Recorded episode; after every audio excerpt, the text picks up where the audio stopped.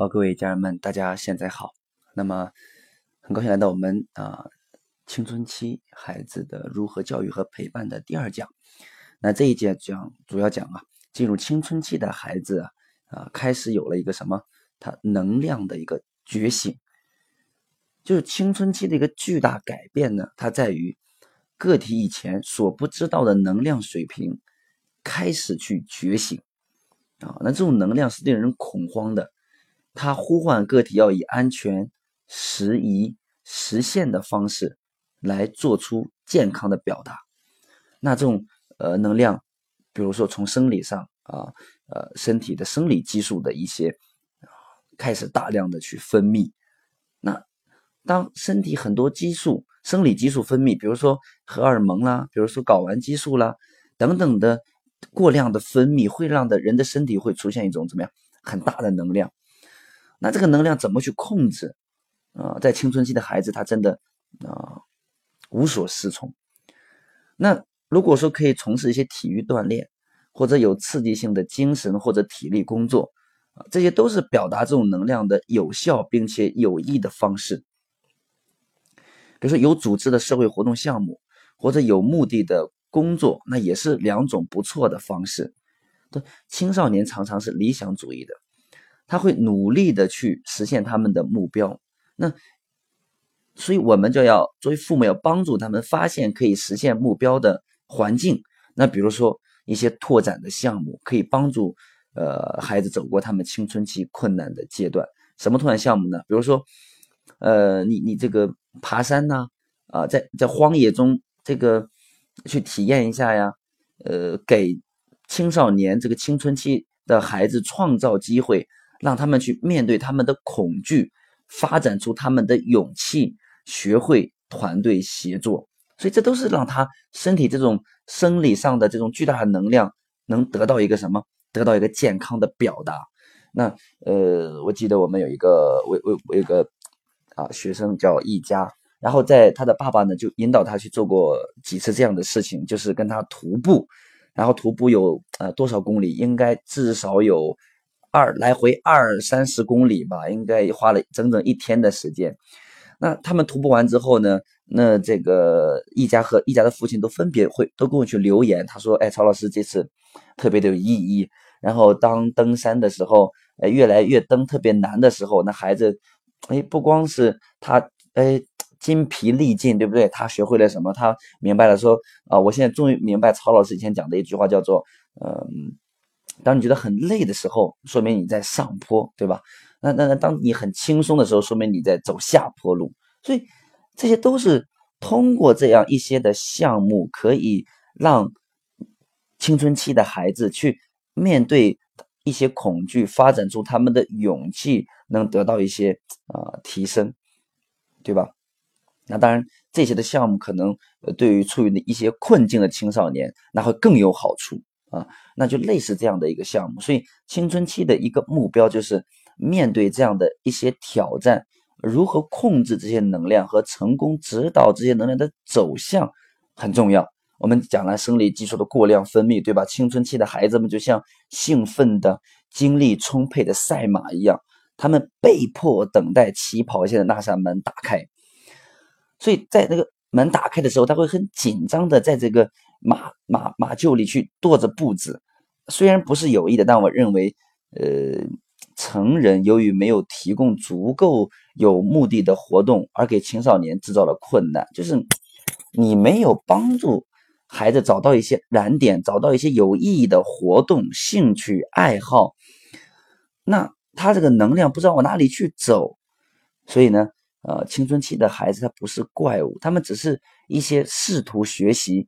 如何在成人世界使用这种能量的人啊，他们可能对自己还没有那么啊确信，所以那我这种能量可能是最令父母害怕的，因为因为这种能量可能说如果没有达没有得到健康的表达，那可能就会以另外一种表达方式，比如说跟父母激烈的争吵，对吧？做一些呃自残呀这样的一些事情，或者说是去呃。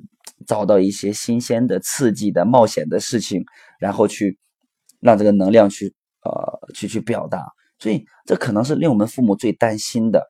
那很多父母为了处理他这样的恐惧，常常用说你不要做啊，或者是其他的形式来控制啊，来淹没他们的孩子。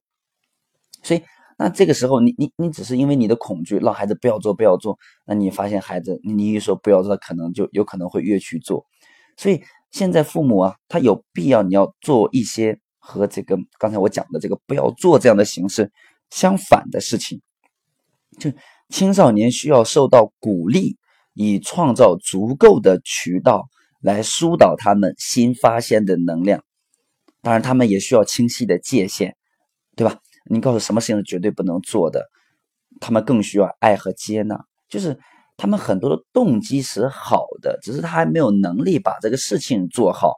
所以你能接纳青春期孩子因为身体这股能量而啊做的一些的，嗯，哪怕是不是很好的事情，你要接纳，因为特别是在亲密关系当中，那被被对方无条件接纳真的是很重要的一种啊情感需求，所以。我作为父母，我们要学习的重要的技巧是，要在接受孩子作为独立个体的价值的同时啊，来帮助引导修正他的行为。那比如说，呃，女儿要出去约会了，对不对？那你可能有一些简单的警告，比如说，哎，那现在你要小心啊，记住你是一个好孩子，对吧？警告。当然，你还提供的帮助就是要教会他如何设定。啊，自己的优先权。那我在经营幸福里面这个课程里面，我也会去讲到，女孩你要一定要学会她，教她学会拒绝，对不对？一个对她态度进行了认真思考的年轻人，会在面对压力的时候说：“哎，谢谢你的邀请我，但是你在此时所做的邀请不太适合我，哎，所以很抱歉，哎，我们，哎，我我不会去的，对吧？所以这要学会拒绝，真的很重要。”所以，当啊我们的青春期作为父母试图去控制或者是威胁来让孩子进行改变，通常是无效的。我们在上一讲讲过，当孩子他被看成是呃有价值的个体，得到接纳和信任的时候，那他就愿意跟你去通过商量达成一些协商。那反之呢？啊，那那那那一定孩子会进行什么？啊，进行。不听你话呀，会你提醒什么，他可能会去做什么呀？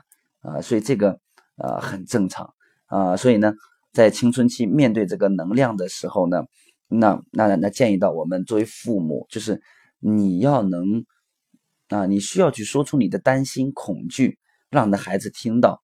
呃，你需要表明，就是你要告诉孩子，你愿意倾听啊，并表达你对孩子理解。当然，理解不等于纵容。